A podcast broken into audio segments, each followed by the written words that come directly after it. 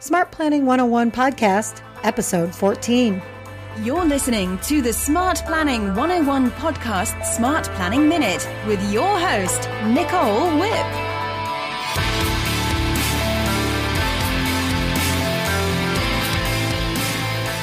Higher costs later.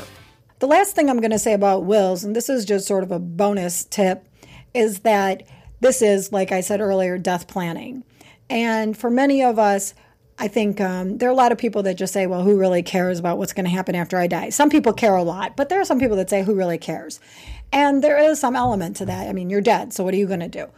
But I think the big thing to understand is that wills are really only a very, very, very small picture of the estate planning puzzle that we are facing in today's world with longevity and healthcare issues and healthcare costs and things like that.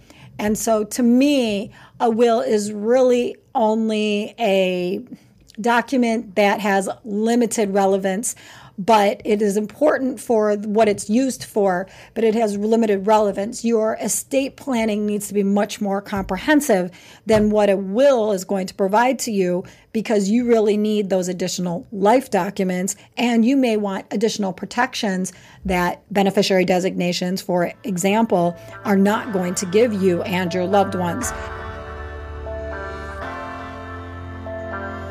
Thanks for listening to the Smart Planning Minute with Nicole Wipp.